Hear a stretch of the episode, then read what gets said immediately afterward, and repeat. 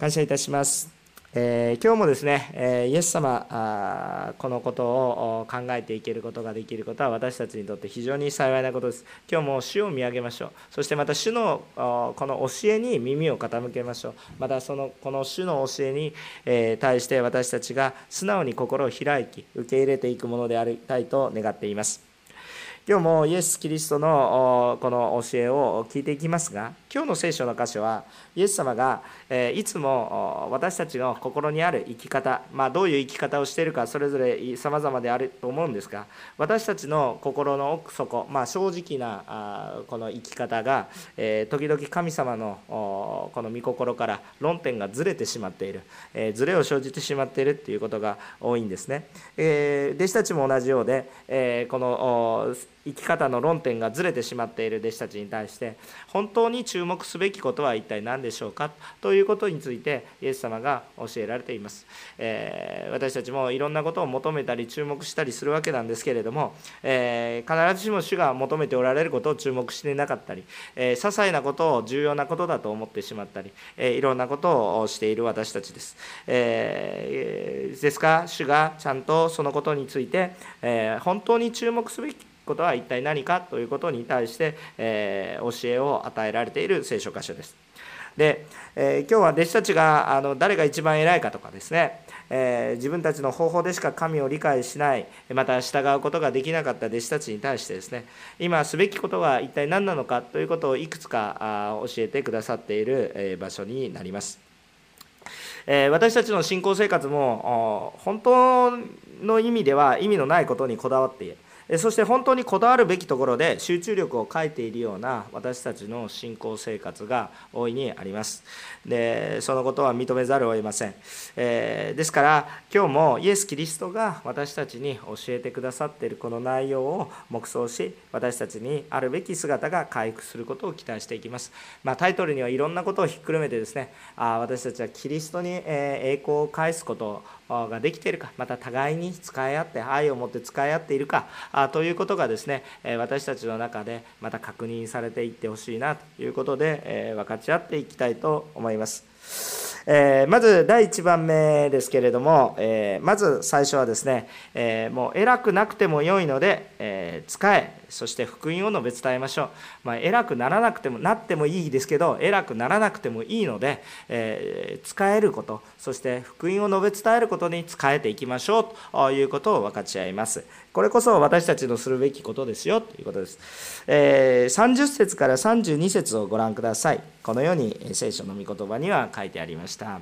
さて一行はそこを去りガリラヤを通ってイエスは人に知られたくないと思われた。それはイエスが弟子たちを教えて人の子は、えー、人々の手に引き渡され殺される。しかし殺されて3日目後によみがえると言っておられたからである。しかし弟子たちはこの言葉が理解できなかった。またイエスに尋ねるのを恐れていたと書かれてあります。えー、イエス様は弟子たちと一緒にいる時から、えー、これは何度も頻繁に、えイエス様は確実に十字架にかかって死なれることそしてえ3日目によみがえるということを何度も何度も、え説明されていたっていうことをもうここからも否定することができません、えこのメッセージの中で何回もそのことも語ったと思います、えこのイエス様はそれを語られていたんです。しかしですね、これを、まあ、神様を霊的に捉えることができていなくて、えこう人間の肉的な私たちの人生観だけで、え私たちの見ているものが全てだと判断して生きていく人たちにとってはですね、もう全く理解のできない、えまあ、唯物論的に生きている人たちにとっては、まあ、理解のできないお話です。ですからそもそも話が混乱してしまいますので、えそもそもイエス様を受け入れている弟子たちにはまず話しておきたいと言ってですねこの弟子たちにお話をするわけです。えところがですね弟子たちもちんぷんかんぷんなんですね。一体何の比喩なのか、えどういうことなのか一度死んでよみがえるって何の話をしているのかということでですね、え、ま、ちんぷんかんぷんなわけですね、え何のためにこれをするのか。もちろんイエス様は説明されているんですね、え、言葉が通じないわけではないです、え、言語が聞き取れないわけではないです。彼らの言語で話しています。理解できる言葉で話しています。しかし何を話しているのか話が通じないということですね。私たちの中にもそのようなことがあるかもしれませんが全く理解ができなかったわけです。確かに一文一文の文の意味は分かるけど何を意味しているのかが分からない。具体的に何と対応しているのかが分からないという状況にあったということですね。えー、このようにですねイエス様が一番大切なことを話しています。えその他のことっていうのはですねどちらかというとどっちでもいいいいいいことなんです。例えば病気が癒される病気が癒されないっていうことは私たちにとって分かりやすいことですけどこれは癒されてもいいし癒されなくてもいいんです。あのもうあんまりこう強く言い過ぎるとちょっと問題がありますけどそちらはどっちでもいいんです。えっと癒される人もいれば癒されない人もいる。でもそこが一番のポイントではないんですね。えー、まあ、天の御国のことを思えれば癒されるということもまた確信として、えー、素直に受け入れられるしまた地の地の中で、えー、この地上の上で同じ苦しみを持つ人に福音を述べ伝えることができるんだという恵みがあるということを考えれば癒されないこともまた恵みでもあるわけです。ででもそこがメインのポイントではないんですよね。メインのポイントは一体何かっていうとイエス・キリストによって救いがもたらされるっていうことがメインのポイントなんです。イエス様について一番知らないといけないのは私の罪の身代わり私の罪の身代わりとなってそしてもうこれ以上の犠牲はない。完全な生贄として捧げられ完全な罪の代価として私たちのために死なれてそしてよみがえってだから私の罪があこう処分されて死で終わるんじゃなくてよみがえり私は生きている神様を信じていて今日もだから私はこの神様と共にいるので私の魂は永遠に生きる。神様は死なないですからあ永遠に生きるということ。でなぜあえて死なれたのかって言ったら人になられて私たちの罪を負うために死なれたわけです。でこの福音こそが一番大切他のことはむしろ忘れてもいいです。でもこの福音のことが残んないといけないです。でもこの肝心な福音のことをイエス様は実は何度も話されていますが弟子たちの頭には分からないんです。理解ができないんです。教会においてもいろいろな働きがありますがこの福音のことが分かれば皆さん礼拝が賛美に賛美が喜びにあふれます。礼拝が喜びです。礼拝に対して期待があふれています。しかしこの福音のことがわからないといくら教会の中で教会の中で、えー、こう社会福祉的な良いことをしていたり、えー、人間的なあこの感情的に良いことをしていたり人道的に良いことをしていてももう疲れてしまうだけだし苦しいんです。でもこの福音のことが分かっていたらどんな小さなことでも喜びがあふれてくるしまた許しの力が湧いてくるしこの福音のことが分かんないといけない。ですでもこの一番肝心なところが分かんない。んです一番肝心なところをこれが人間の力では理解できないんだということ。いくら説明されてもいくら論理的に理解しようとしても論理自体は理解できます。論理自体は何を言っているのかっていうね救いの論理自体はローマ書とかガラテヤ書読めばいいんですもうもう分かります。論理自体は分かります。しかしそれを信じ受け入れていく。あ分かったんだ。実体験したんだ。あこれがこういうことなんだということを理解していくことができないんですよね。それは体験的な理解です。実感的な理解です。頭の中でこう想像していってシミュレーションしてるだけではないです。私もスポーツをやっています。あいややっていました。え、まあ、と今でもスポーツミニストリー、えー、何もやってないんですけどスポーツミニストリーの管理をしてるんですけどなんで管理してるのか分かんないですけど。でもスポーツやってました。頭の中で、ね、私はよ一番よくやったスポーツは野球です。野球をやってました。あですから頭の中で野球の理論とかいっぱいあります。じゃあ野球の理論とかいっぱい考えたらじゃあみんな大谷選手みたいにバッコンバッコンホームラン打てるんですかって理論が分かってれば打てる。打てないんですよね。打てない。分かってこう動けばいいって分かっていても体が動かない。でも一度ホームランまあ私もホームラン打ったことあります。一度ホームランを打つとこれが打つという感覚かっていうのが分かるんです。それを知るということですね。それが分かるということですね。まあ何度も何度も練習しないとできないし、まあ、あんなプロ選手だってね大谷選手だって前打席ホームラン打てるわけじゃないですね。でも本当にそのような本当に何かこう実体験として知る。その感覚を知る。あこれが言われていたそのことなんだなっていう実体験があやっぱり福音にも必要なんですね。あイエス様イエス様はいるんだって言っててもですね多くの人イエス様いる。この中にもイエス様いるっていうのを毎週聞いていてもなんかよくわからんっていう人がいるんですね。でその人責めてるわけではないんです。わからないんです。人間の努力ではわかんないんです。これは無理だと思います。だって体験しないといけないから。イエス様に出会っイエス様に出会うという体験が必要なんです。もうこれどうしたらもう本当にね今ねもう本当に申し訳ない気持ち半分であと主に対する期待がもっと大きいかなというふうに思うんですけれども一体何かっていうともどかしいと思うんですね。まだイエス様のことよく分かんない人とねもどかしいと思うんです。イエス様に会ってください。いやだから会うんだ会えるんだったら会えますよ。何時何分に来てくださいって言ってパンってね誰か人間と会うみたいな感じで会えればねそれは分かりやすいんですけどそういうふうな感じで会えないんですね。いや分からない。どうどういうふうにしたらいいか分からない。人間的なアプローチでイエス様に会うことができない。限界があるということなんですね。ですからもどかしいと思います。福音を理解するのもこのようにまたこの福音のことが分かりませんと実は聞くことについても人間的な努力ではできないんだと感じさせられます。弟子たちですらずっと主の奇跡を体験していて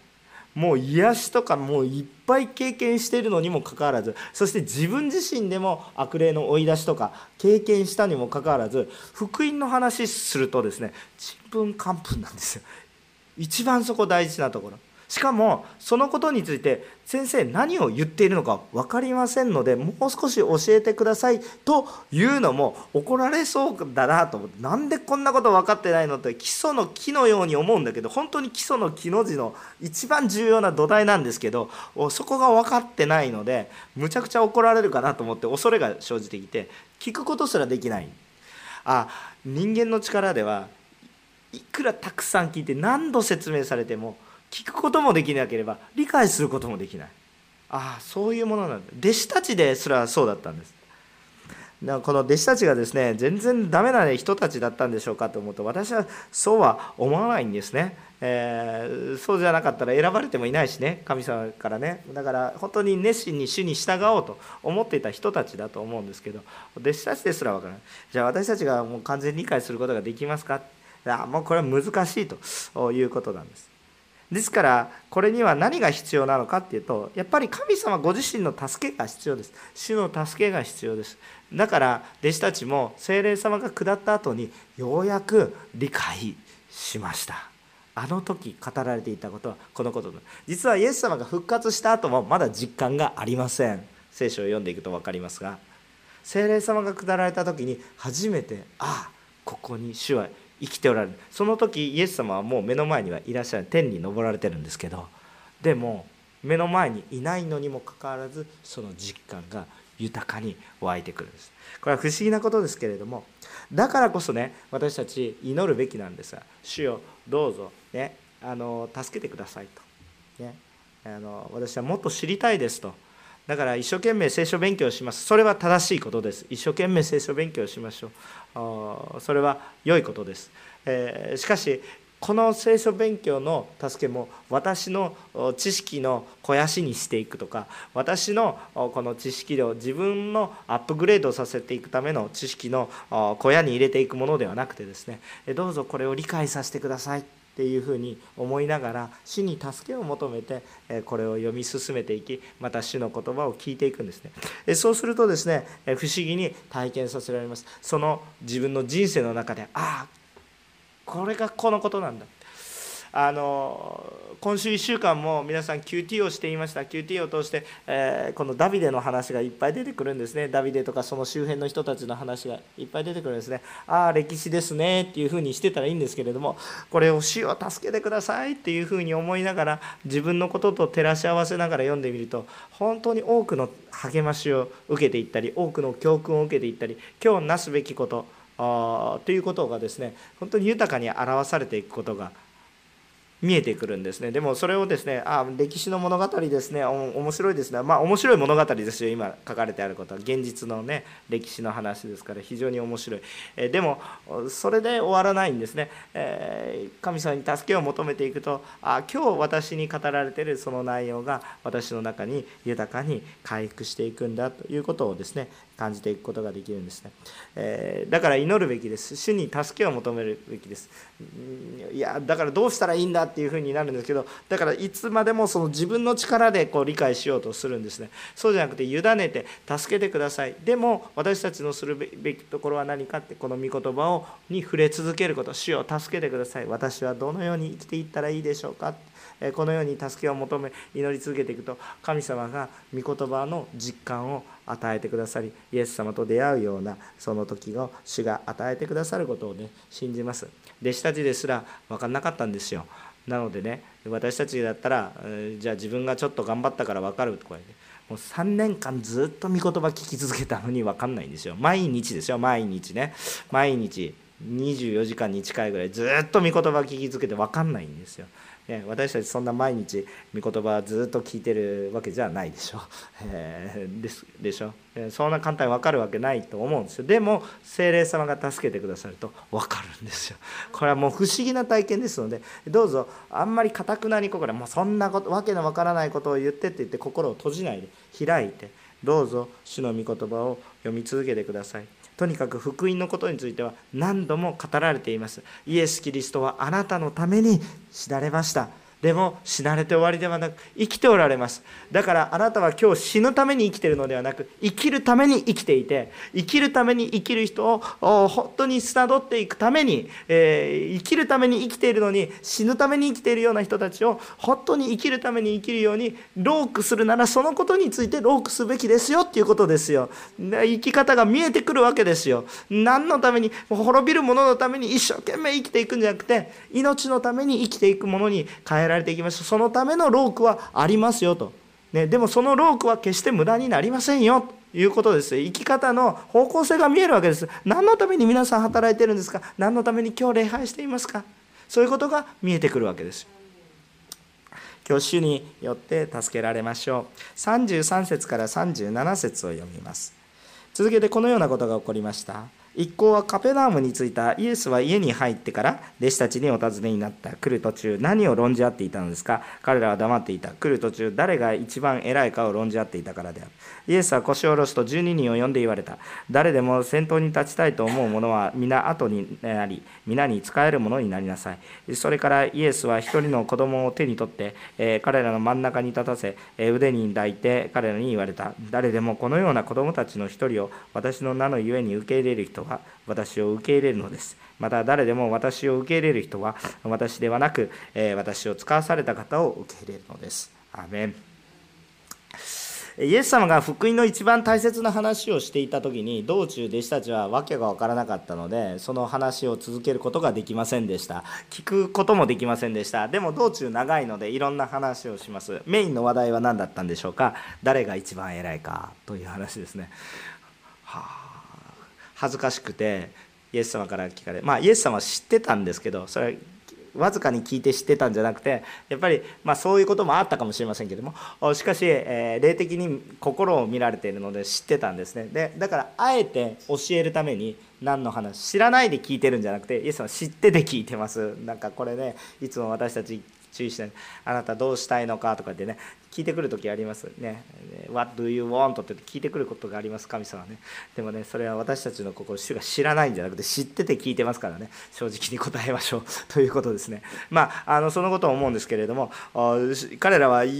もう言うのもね正しいことについて質問もできなければ間違ったことに対して答えもできないというもうもう何もできない。もう何もできない。うんみたいなこのすごく気まずい雰囲気が流れたと思いますけれども、え彼らが話していたことは誰が一番偉いか。イエス様はイエス様は一番偉い方です。その方が一番偉い方がですね一番どん底に行く話をしてるのに誰が一番偉いかっていう話を弟子たちをしていたと。ということなんですよね。えー、まあ、本当にどうでもいい話なんです。えー、ところがですねこれ社会的に見ると、えこれ男性たちが一番する話です。違いますか？あのここにいらっしゃるクリスチャンの男性の皆さんいっぱいいますけれども「ああいや出世した」とかね なんかね同窓会同窓会私あんまり行かない行かないって同窓会はそもそも日曜日とかにあることが多いので行けないんですけれども「あのいやお前出世したね」とか言ってねどうでもいいんですねそんな話は神様にとってね。あのででも私たち社会的な生き物であのそのことを気にするんですね。ああいついい家住んでるね。どんな車持ってるのかと。もうねもう男性たちは大好きです。そういうお話が。牧師たちも反省しないといけないですけど大好きです。教会何人集ってますか？とか言ってね。もうもうそういう話はもうどうでも本当にどうでもいい話なんですけれども、えー、どうしてもですね、えー、私たちの弱さとしてしてしまうようなところがあります。社会的にはごくごく当たり前の話です。あの話す話題がなかったら男性たちそういう話で、ね、皆さん手胸に当てて、えー、考えてみてそんな話したことないですか？もう初めて会う人とどんなお仕事されてますかとかってもうそんな話しかしないでしょ？だからあのこれ別にね弟子たちがねとんでもなく欲望深い人たちだったかって言ったらまあそうではないかなと思います。でも人間の欲深さはよく現れています。それを私たちの中にも見えることですね。特に男性たちですからね。そういうことですね。あの誰が一番偉いかという話になったわけですよね。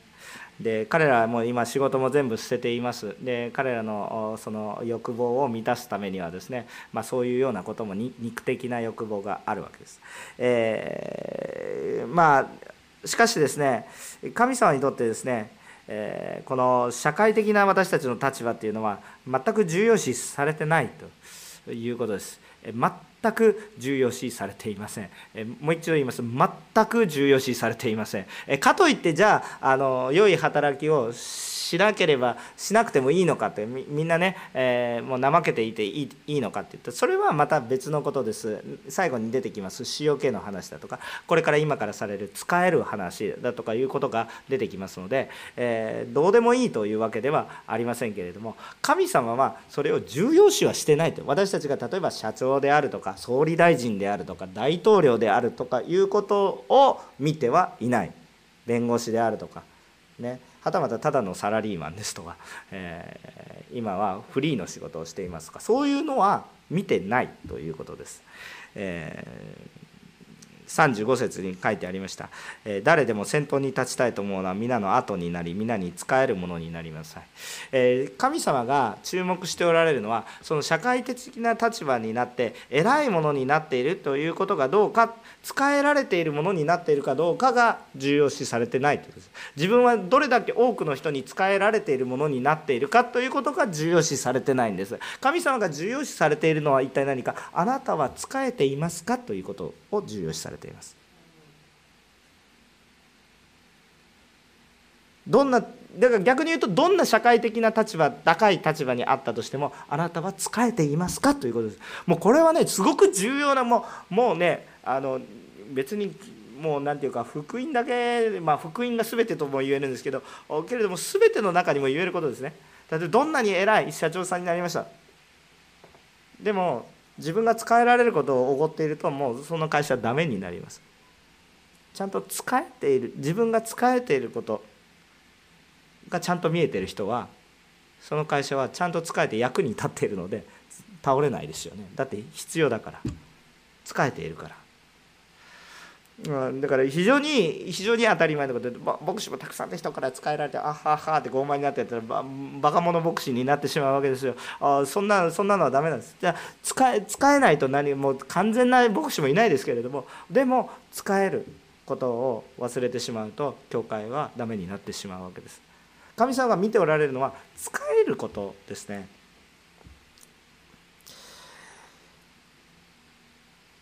あの韓国の信仰の黎明期ですね。宣教師が入ってこられた時代の中で、えー、たくさんの宣教師が入って韓国にも行かれました。ででその中でも女性の宣教師もいらっしゃったことで皆さんもご覧になられた人も多いかなと思うんですけれども CGN テレビが制作した「ソソピョン」というね、えー、このこの女性の宣教師も当時昔の韓国はですね女性の人権はもうもうないです。正直ない時代がありました。そんな昔じゃないですね、えー、たかだか100年とかそれぐらいのことですけれども本当に人権がなかったですね。別に私悪口言いたいわけじゃなくて現実としてそのような感じがありました。今は違いますけどね。でもあのそのようなでもそのようなところに女性で、えー、こう宣教師として行ってそして個人やいろんなことを立て上げていった人です。名前も韓国風に変えました。別に韓国人じゃないです。ソピョンと言ってるから。韓国人ではありません。みんなが覚えやすいように韓国名をつけた。この選挙施設多くの人に敬われてそして最後自分が死んだ死体でさえもですね病気にかかって死んだわけですけどこれを解剖して研究に役立ててくださいというふうな形で捧げていく人ですけれどもこの人がやっぱりこのドキュメンタリーを見たわけですけれどももう心に残ってもう私も恥ずかしくなるんですけれども、えー、一番最後にやっぱり言葉が残るんですね。これを作ったドキュメンタリーの人もその言葉が残っていたと思いますけれども、えー、この女性宣教師が残した言葉は成功よりも使えることだ。成功よりも使えることだ。主は私たちが成功したかどうかを見ているのではなくて主は私たちが使えているかどうかを見ておられます。私たちの人生の価値は成功よりも使えることにある。こっちの方が本質ですよ。いうことで多くの人の心に残った言葉ですね。まさしく聖書にも書いてある言葉なんです。誰が偉いのか。使えているならば必然的に偉くなります。もうあの偉くなることが目的ではなくてね。でこのように言ってるわけです。だからイエス様35節で誰でも先頭に立ちたいと思う者は皆の後になり皆に仕えるものになりなさい。アーメン。アーメン。アメンですね。私たちは偉くなってあれこれ理由をつけて主の働きに従わないようになるのではなく私は偉いから忙しいから使えないとではなくて何もできないんですけれども子供のように主の主を素直に受け入れてそして従う方がはるかに良いということを示されます。また社会的な立場のない人自分に対して何か有益なメリットを与えない人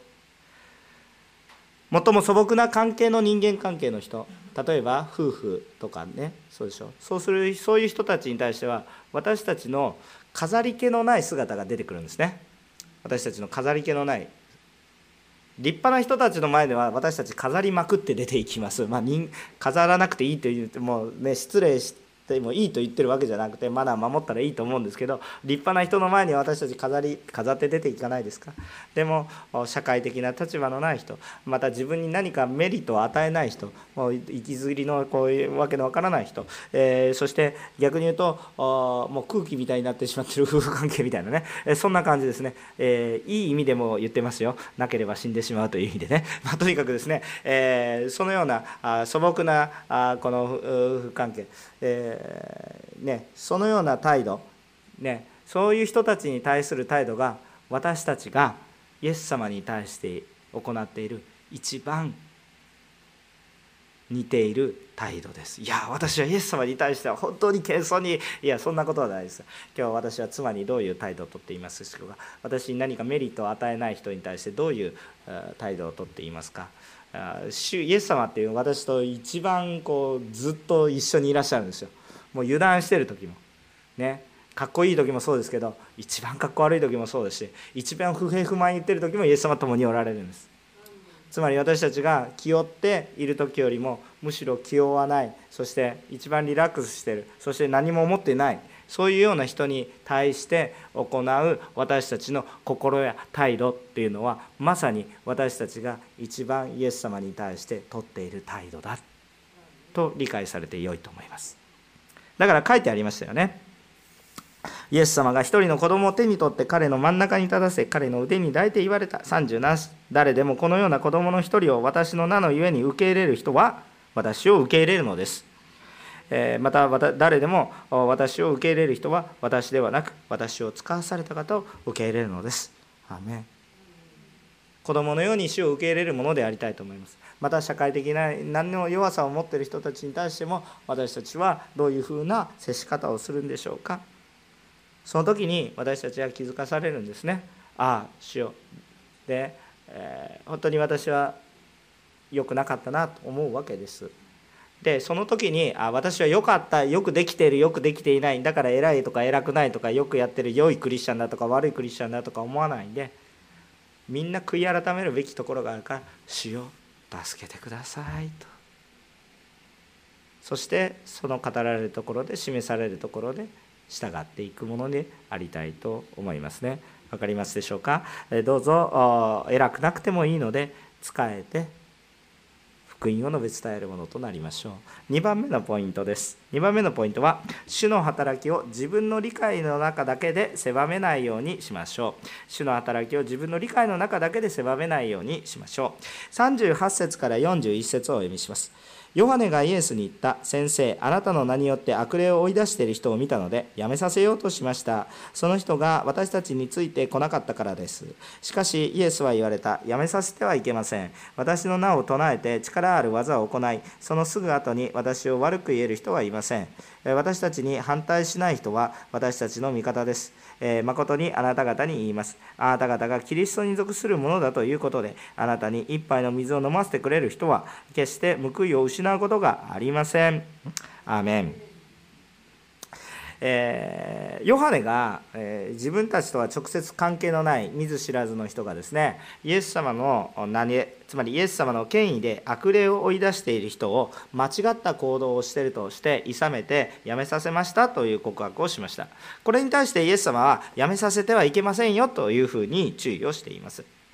で、えー、この悪霊の追い出しをしていた人たちは基本的にイエス様の名によって行っています。それはつまり、えー、イエス様の権威においてなっています。イエス様のことが彼らも分かっていたかっていうと分からなかったんですけれどもしかしイエス様の名によって行っています。つまり悪霊を追い出しているのは根本的に人ではなく誰がしてるんですか？イエス・キリストが追い出してるんですよね。だからイエス様がこのことを把握していますか？把握していませんか？把握しておられます。イエス様の名を用いているからです、え主は主の名を用いてなされること主の権威によってなされることを主はちゃんとご存知であります。だから弟子たちは知らなかったですけども主は知っております。だってご自身が追い出してるわけですから。もちろんイエス様がその場所にいたわけではないんですけれども全能なる神様の偏在という、まあ、どこにでもいらっしゃる全知全能の神様の性質をお持ちになっておられますから主が霊的な意味合いにおいてなされていることが主が知らないことはないということですね。でですからちゃんとこれらはイエス様の許しの中で起こっていることだということを許可の中で起こっていることだということを理解すべきです。さてこの悪霊の追い出しをした人たちがイエス様の福音のことを理解していますかというとしていないでしょう。弟子たちですら福音を理解していなかったでしょう。かつて弟子たちも福音を理解していないけれども悪霊の追い出しをしましたかしませんでしたかしました。しました。派遣されてすることができたわけです。福音を理解していません。けれども主がしなさいと言われたその権威に従ってそのことが行われました。さあ今回、えー、このこの悪霊の追い出しをなさったこの一人一人なんですけれども弟子たちとの弟子たちが知らないぐらいですからイエス様と本当に深く交わりがあったかというとないわけです。福音の話をしっかり聞いてるかっていったらそんなこともないないわけですでも弟子たちがした話を聞いてならば信じてやってみようということでやったわけですねで神様はそのことを全部理解した上で憐れみの働きとしてこの癒しを与えられたわけです。えー、で根本的に現象として何が起こっているかというとこのイエス様の名によって悪霊が追い出されたということです。これは基本的に悪いことでしょうか？良いことでしょうか？良いことですね。良いことですね。何も悪いことが起こっていないということですね。えー、これは良いことだったんです。だから主の許しの中で起こっていたんです。完全な信仰がない。でも、からし粒種のほどでもし主がなしてくださるんだったらやってみる価値がある。やってみた。そしたらわあすごい怒った。ね、でもこれはイエス様がされたことで彼らが起こしたことではないということをちょっと覚えておかなければいけません。一方でねこの対照的な出来事があります。一体何が起こっていたかっていうと弟子たちは悪霊を追い出すことがこの時できなかった。た直後なんですね。できなかった直後なんです。でできなかった直後でこれらのことは祈りによらなければならないんだよって教えられた直後の出来事で直後の出来事で弟子でもない者がイエス様の名によって悪霊を追い出してる。なんじゃこりゃ弟子のプライドズタズタですよ皆さんね。分かります？この弟子の心。私はイエス様のことを知ってるし一番仕えていったんです。私こそイエス様のことを分かってるんですよとか言ってなんかわけのわからない人が「ああ悪霊の追い出ししてるええー、みたいなね。私こんなに仕えてるのに。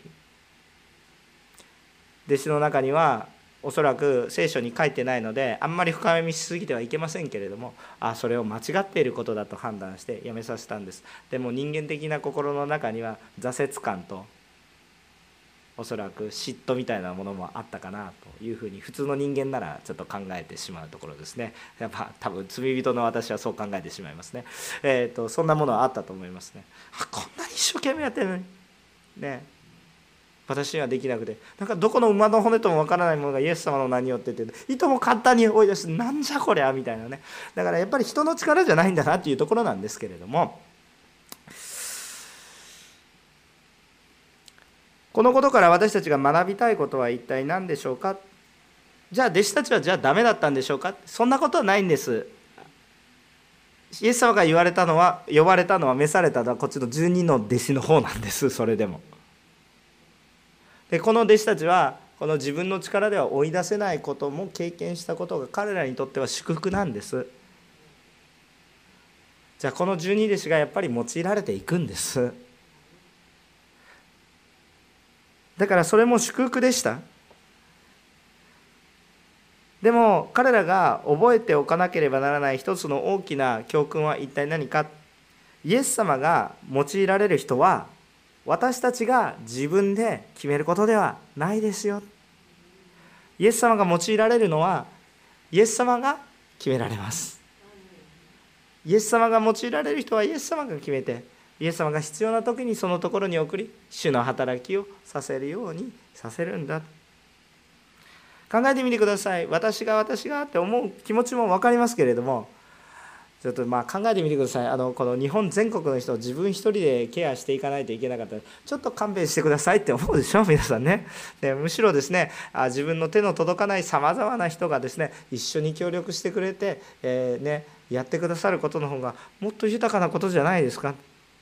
ねあの牧会牧会者がですね全部もう全ての信徒全部ねもう見ないといけなかったら私の人生壊れてしまいます。もうそんなの追えないです。イエス様に追ってもらうしかないんですけどだからイエス様に導くんですけれども自分で追ったら潰れてしまいます。一人の人生も追えません。おそらく自分の父母が寝たきりになってもその人生を完全に背負うことはできないでしょう。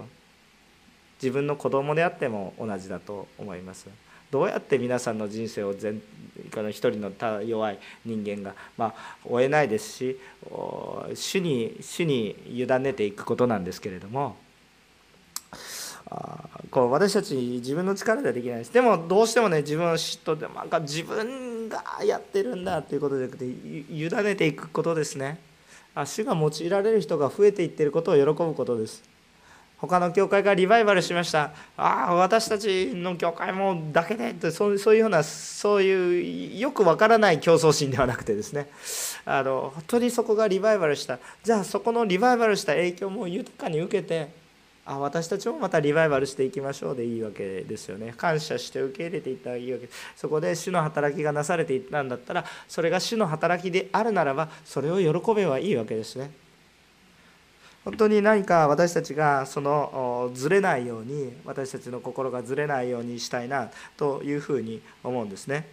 えー、主が用いられる人っていうのは私たちの常識の判断を超えられてることが多いですね。えー、えこんな人用いるんですか？ってあこの人が用いられたらいいなと思う人も用いられると思いますけれどもあこの人用いるんですか？みたいな人も用いられます。おそらく牧師になっているほとんどの人宣教師になっているほとんどの人がそれを自覚しています。ああの奇跡は何ですか？あ私が今メッセージしてることですって感じてると思います。主をどうぞ助けてくださいっていう思いでいつも御言葉を分かち合っています。先生そんなことないですよと思うかもしれませんけど主がよくご存知です。逆に皆さんもそうですあの主が用いられると信じます。妨げませんのでどうぞイエス様の皆によって働いて私牧師じゃないから働きますそんなそんなことはないです。イエス様を信じて働いてみてください。主の主が働かれ主の許しの中で豊かな働きがなされていくことを信じます、えー、私たちはこの自分の信仰の実践を正しいか間違っているかによって躍起になって論争ばかりをしてしまうかもしれません。ああの人たちのやり方あの人たちは私たちと一緒にいないから間違っていますと。そういうふうに言ってしまうかもしれません。でもねそこから良いことが起こっていて主に対する喜びがあったなら、まあ、妨げないで置いておきましょう。本当に、え一緒に喜んだらいいと思う。主の働きがなされたのであるならば。その人たちはキリストに属するものであるならばちゃんと一致していきますから。あのいろんな働きがあったとしてもそれはちゃんとキリストの中にあるならば一致していきますから主を礼拝しましょうと言ったら礼拝しますし、ね、豊かさが増し加えられていきますから大丈夫ですあのそのように歩んでいくものでありたいと願うわけですね。でこのような私たちが正しい正しくないみたいな論争ばかりしているとこれはもう福音を述べ伝えることにロークするんじゃなくてもう正しいか正しくないかみたいなことばっかりになって神様の本来すべきあこの福音述べ伝えなさい一番大切な福音の話が全然できなくなってしまうわけですね。まあ、そういうふうなことですのでどうぞこの神様の中にあってキリストの属する者ののために、えー、こう私たちは仕えていくものに変えられていきたいと思います。その使える働きっていうのはたとえ水いっぱいを与えるような水いっぱいぐらい与えられるでしょ？ああ先生メッセージ喉乾いてますね。水いっぱいぐらい、ねえー、しろと言ってるわけじゃなくて大丈夫なんですけど自分で準備するんですけどでもどうぞって言ってそれですら神様は見落とさないよって言ってくださってます。だからどうぞ私たちクリスチャンたちがですね仲間割れをしている場合ではなくてですね教団教派で分かれてですね戦っている場合ではなくてですねどうぞ神様の喜ばれる礼拝をしたいんです。だから横浜で今連合の礼拝をしようとしています。いや連合の礼拝するためには大きな場所が必要になってきます。まあ奥野先生が横浜スタジアムって言ってて私も言ってましたから横浜スタジアムを狙って祈ってるんです。3万人ぐらい入ります。とんでもない数です。どうやって人集めるんですかみたいな感じがあるんですけどまああんま考えてないです。そこは主が集められます。もちろんロークすると思いますけれども。あのでも皆さんあのいやそんなことのためにお金をたくさんかけて何の意味があるんですかとか思うかもしれませんがもうあのですね、えー、お金はかける時にはかけたらいいと思います。あの主が喜何を喜ばれるかっていうことを見上げた時にその価値が見えてくると思います。いやそんなむちゃくちゃなことをするわけではないですね。もうなんかあの異端とかが言うみたいに人生を破綻させてまで捧げなさいとそういうそこまで捧げなくてもできます。そんそんなことそんなこと捧げなくてもできます。私は理系で悪い癖がありますけれども理系で悪い癖がありますけれども横浜スタジアム60万とか70万とかあれば借りれるんです。10教会が10万円捧げたらできるんです。お金の話はね。もういいでしょ。そんな信仰もいらないでしょそこはね。だから本当に重要なことは一体何かというと重要なことは何かって私たちの心が主に向かうかどうかなんです。だからこの主の働きのためにこういがみ合って足の引っ張り合いのような競争ではなくてどうぞ皆さんもし連合集会が本当に神様の御心で許された時に横浜おんぬりの名前が一つも出なくて横浜おんぬり教会はトイレ掃除しかしませんでした。その役割ぐらいしか与えられませんでした。でも喜びましょうね。主を喜びましょうね。主が群られているのはどこなんですか？一番目のポイント。使えること。主の栄光のために使えること。そしてこの小さなもののために使えること。他の人がやってま全く私たち先の方に祈ってたのに全く後から入ってきたりとかもうなんか今まで祈ってたようにですねバーンとステージの上に立ってわああの集会はあそこの教会がしたんだ。主を喜びましょう。それでいいじゃないですか。それでいいじゃないですか。えー、その名前出てこないから何の意味があったんですか。ちゃんと神様は知ってらっしゃるからそれでいいじゃないですか。それで横浜がリバイバルしたら結局私たちの喜びになるんだから。もしぜひねそういう思いを持ってね仕えていく私たちの教会でありたいと思います。神様の働きは自分の理解だけです。このようにやらなければならないとかね。まあまあ、うん、あのそれも祝福。それも祝福。でも他の道もいっぱいあるしけれども成しておられるのは唯一の神様がそれを成しておられるっていうところでこれは多様性ですので。間違いはダメですね。間違いはダメですね。他の神様を表してはダメですね。人間が立っちゃダメですね。こっちは間違いになります。そっちは間違いです。主がなされるところは豊かに広いです。考えてみてください。神様6日間で全世界を広作られました。多様性やばいぐらいあります。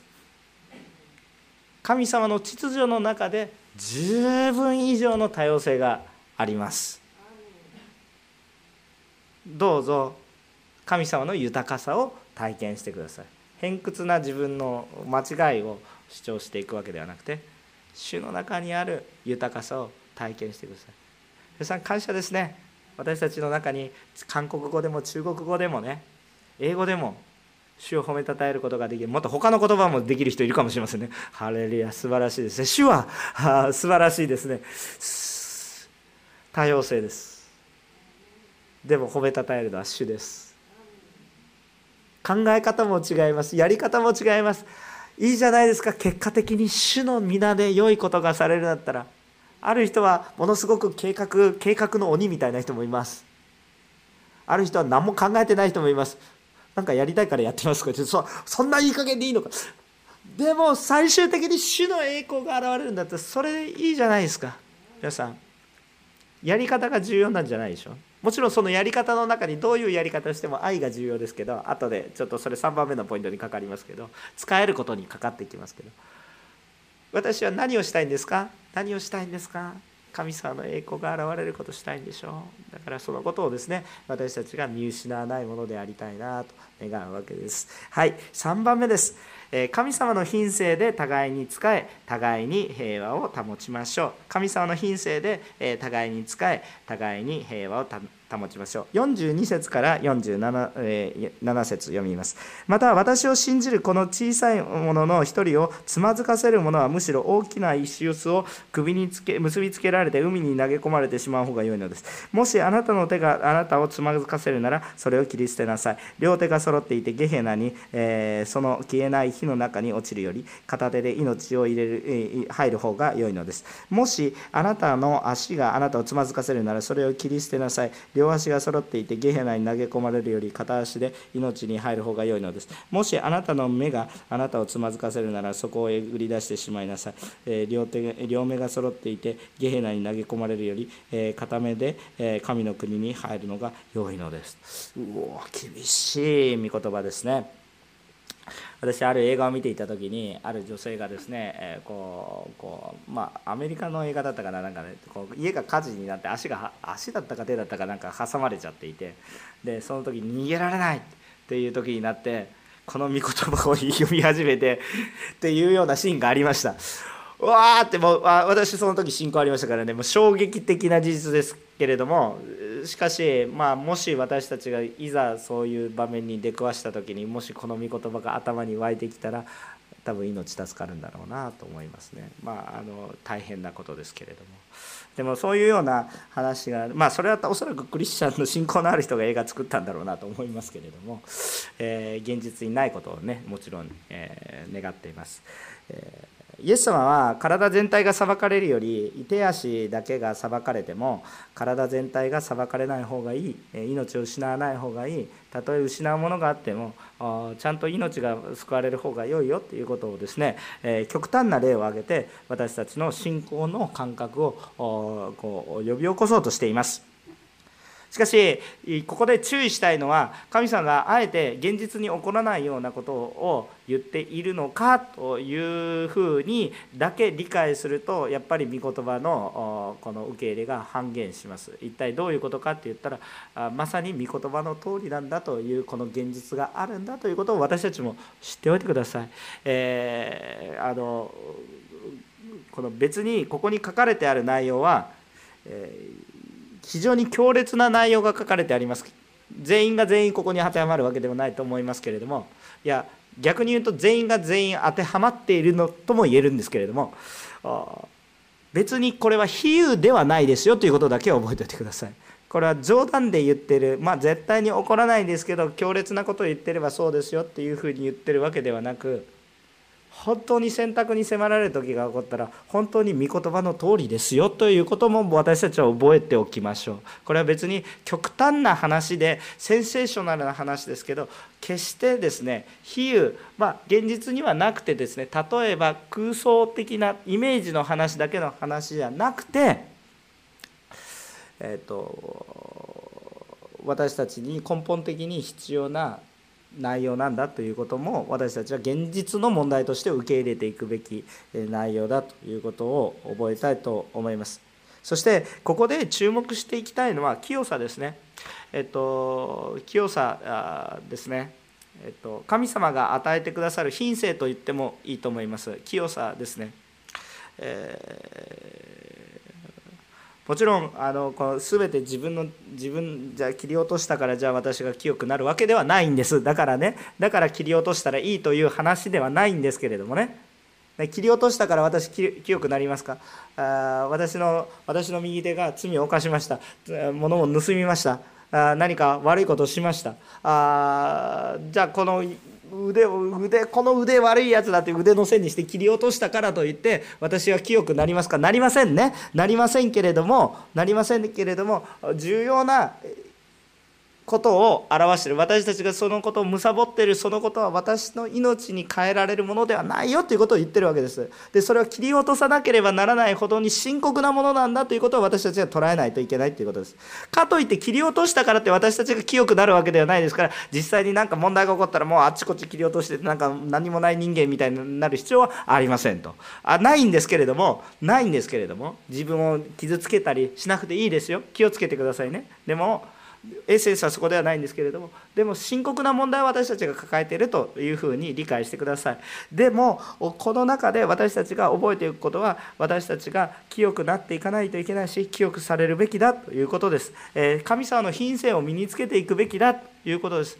神様の御国には罪を持って入ることができませんということです。もし持っているならば切り捨ててしまわないといけないぐらい厳密に見えますと。神様にとっては厳密に見えるということです。ですから私たちが本当にこの福音を知り信じ救われるためにですね今日ですね私たちももう一度自分の中にあ神様との関係性あちゃんと私は福音を受け入れているのかどうかということを覚えたいし今日クリスチャンとして私はそもそも福音を伝えたいのかそのためにふさわしい歩み方をそもそも願っているのか悪を願っているのか心の方向性が示されるわけです。でこれを自分の力で解決しようとすると苦しくなっていきますのでどうぞ主に助けを求めてください。そこで主の福音を体験してください。そして主の福音を体験すると証しせずにはいられなくなるんです。全部 God's oriented なんです私たちの。ヒューマンオリエンティッドとかタスクオリエンティッドとか、まあ、いきなり英語が出てきてちょっと言いやすいのでなんか私たち人間サイドから始まっていくことではなくて本当に神様に触れられて始まっていく。証もそう清くなることもそう神様に触れられてそのことが起こっていくとやっぱりちゃんと整えられていくんです。だから死を助けてくださいということです。私たちの目的は何ですか？人がイエス様の福音を知り信じ救われるためです。ね、私たちの自分の主張を通して人をつまずかせることではありません。自分の正しさを主張して自分は正しいんだって言ってそのことによってこの人が救われるんであるならばやったらいいですけど多くの場合はああもういいや面倒くさいというふうになると思います。そうじゃなくてああもうたとえイエス様はどうなんですか？たとえ悪く言われても救いのためにそれを従順されましたね。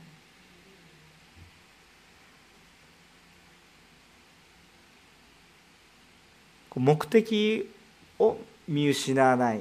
ゴールを見失わない。ゴールを見失わない信仰生活。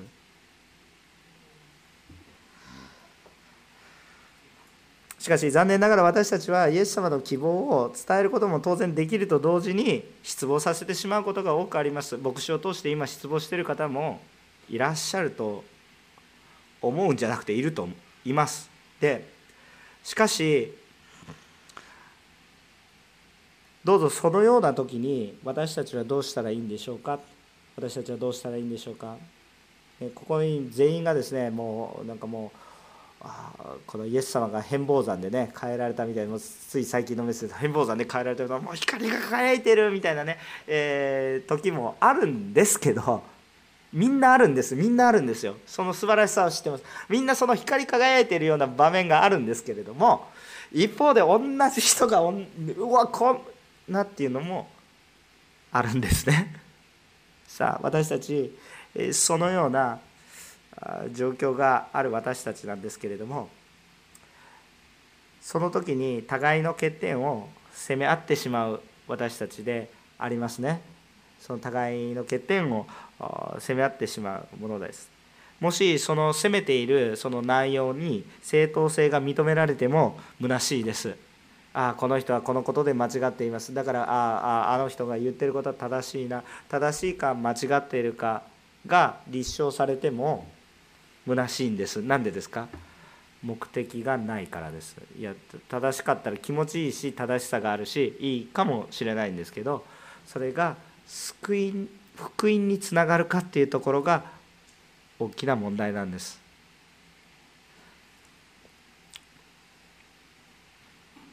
だから私たちは弱いものですから主に助けを求めましょう。もし私たちの間に何か器用さや品性のなさそして、えまたこの福音につながるような生き方からずれてしまっているようなあそういうようなものが見えた時にじゃあ私たちは一体どうしたらいいのかというと互いに励まし合い支え合い、え使い合いえそして愛を表していくものでありたいと思うんですね。48節から50節読みたいと思うんですがこう書いてあります。ゲヘナでは彼らの食らうウジ虫が尽きることがなく火も消えることがありません。人は皆火によって塩気をつけられます。塩は良いものです。しかし塩に塩気がなくなったらあなた方は何によってそれに味をつけるのでしょうか。あなた方は自分自身のうちに塩気を保ち互いに平和を互いに平和に過ごしなさい。こういうふうに書いてありますね。えー、このもう私たちの罪は本当にとどまることを知らないほどたくさんあるんだ。だからもう本当にそこで焼かれてるのももうこれはウジ虫尽きることはありませんと。でもねでもねでもそのその神様の火によってね精霊様によって私たちが変えられ導かれていくことによるならば私たちはむしろですね、えー、滅んでいくのではなくてね、えー、清さを回復していきますよ。まるでですね、えー、こう韓国の食器ってさほらごめんなさい。韓国の食器ですけれどもあの鉄製っていうかステンレスのものが多いですね。現在ではステンレス。昔は鉄だったのかなとか思うんですけどステンレスのものが多いですね。あの日本の箸は別に木とかなんですよね。別に木でもいいんですけどステンレスでもいいんですけどあのちょっとね消毒をちょっと考えてほしいんです。あの別にいいとか悪いとか文化の問題ですからそれどっちでもいいんですけどステンレスの話をちょっとしたいと思います。でステンレスの話でこれね煮沸消毒できるんです。火の中を通らすこともできるんです。そうするとそれ自体はこう形を保っていますけれども消毒することができるんです。かつて汚かったものを消毒すると火に火を通す熱を通すことによってあのこう木を清くなるっていう表現がいいのかどうか清潔になります。分かりますよね？菌が死にます。で精霊様の炎ってだかそういうことに入れて私たちの罪を焼き尽くしてくださって私たちをきれいにします。霊的に清くします、えー、そのようなものです。そのことによって私たちの中には何が出てくるのかって味が出てくるんです。味が出てくるんですもうねいい表現ですね。味が出てくるんですもうなんかね。本当にその人に宿っている神様が与えた味が出てくるんですね。なんかねすごくいい。なんかだんだん魚みたいな話になってくる。まあまあいいんですけれども。あのお昼魚食べてください、まあ、そうそうそうあのそういうふうなね、え形でですねあのこう私たちを清めて、えくださいます。あだから私たちはあこの互いの弱さが見えた時にむしろ悔い改めに共に導かれていく。互いを責め合ってね行くんじゃなくてどうするんですか？使い合うことです。使い合うことです。でもこれは単なる平和を保ちなさいと書いてあるんです。それは互いになので互いに弱いところがあったらですね問題があったらやっぱり主の前に出ていきましょう。精霊様の火に触れられましょう。記憶されましょう。味を回復しましょう。あなたがなさなければならないことは私にはできないんです。だからあなたが今悪いところにいたとしてもあなたの味が回復しないとできないんですっていうことです。いやもうあんたいなくなっても私が代わりにできできないんです。あなたがいないとできないんです。でもあなたが今苦しんでいるならあなたを通してできるように私は使えます。でも私も同様に今使えてますけどあなたも私に使えてくださらなければ私も倒れてしまいます。互いに使い合うこと。塩気を持って。仲良しクラブではないんです。仲良しクラブは罪あってもまあまあまあで終わるんです。それは塩気がない。塩気のある使い合い方は何かって言ったら精霊様のこの火の中に塩気を回復することが塩気っていうのはなんかただ辛いとかねそういうことじゃなくて意味あるものになるということですね。意味あるもの。もし私たちがいくら福音を述べ伝えていても私たちの教会の中での関係性に殺伐としているものがあるならばやっぱりこれは福音が伝わらないんですね。ぱり神様の中にあって互いに使えるものね、えー、本当に互いに使えるもの、ね、不平不満ばかりを言ってるような教会であるなら私たちは悔い改めましょう使い合いましょう。もし不平不満がいっぱいあったらそうでも神様の偉大さを見上げましょう。あの主を見上げることに慰めを与え励ましを与えまたその中で自然に悔い改めに導かれていくようなものでありたいと思います。なんかもうあんたダメだって言って責めてしまうとですね自分も責められますしきっと気持ちが良くなくなっていきます。平安がなくなっていくと思います。どうぞですね互いに支え合うものでありましょう。使い合い愛し合う姿が回復されることを願います。今日結論的な話をします。私たちは使えられることよりも使えるものとなりましょう。福音のために。えー、主の働きを自分のプライドで狭めてしまうのではなく私の知らないところでも働かれる神様を喜びましょう。そして私たちが互いに福音の品性を保ちつつでも自分の力だけでは悔い改めることができない。精霊様に助けを求めましょう。また私たちの兄弟姉妹の助言をいただきましょう。悔い改め愛し使えあなたも使えないといけないですけどあなたも使えられないととっても立っていくことができない教会ですね。それが本当に私たちの中にありそしてその許された喜びそして使えられてで立つことができた感謝そして私も使えることができている喜びこういうものがあふれあふれ流れて信仰って一人じゃやってられませんよねもう本当に。本当に主の中に何よりもイエス様抜けたら何にも始まらないし。もう本当にこの喜びが爆発する。あ爆ね。私たち横浜おんぬりキリスト教会でありたいなと本当に願いますし主はそのようにされます。当然悔い改めもあります。また負うべき十字架もあります。使える時に苦しい時もあります。でも主は豊かに導いてくださることを信じます。私たちのうちに平和がありますように。本当に重要なことにこそ本質的なことにこそロックしましょう。ずれないように。ずれないように。お祈りをしていきたいと思います。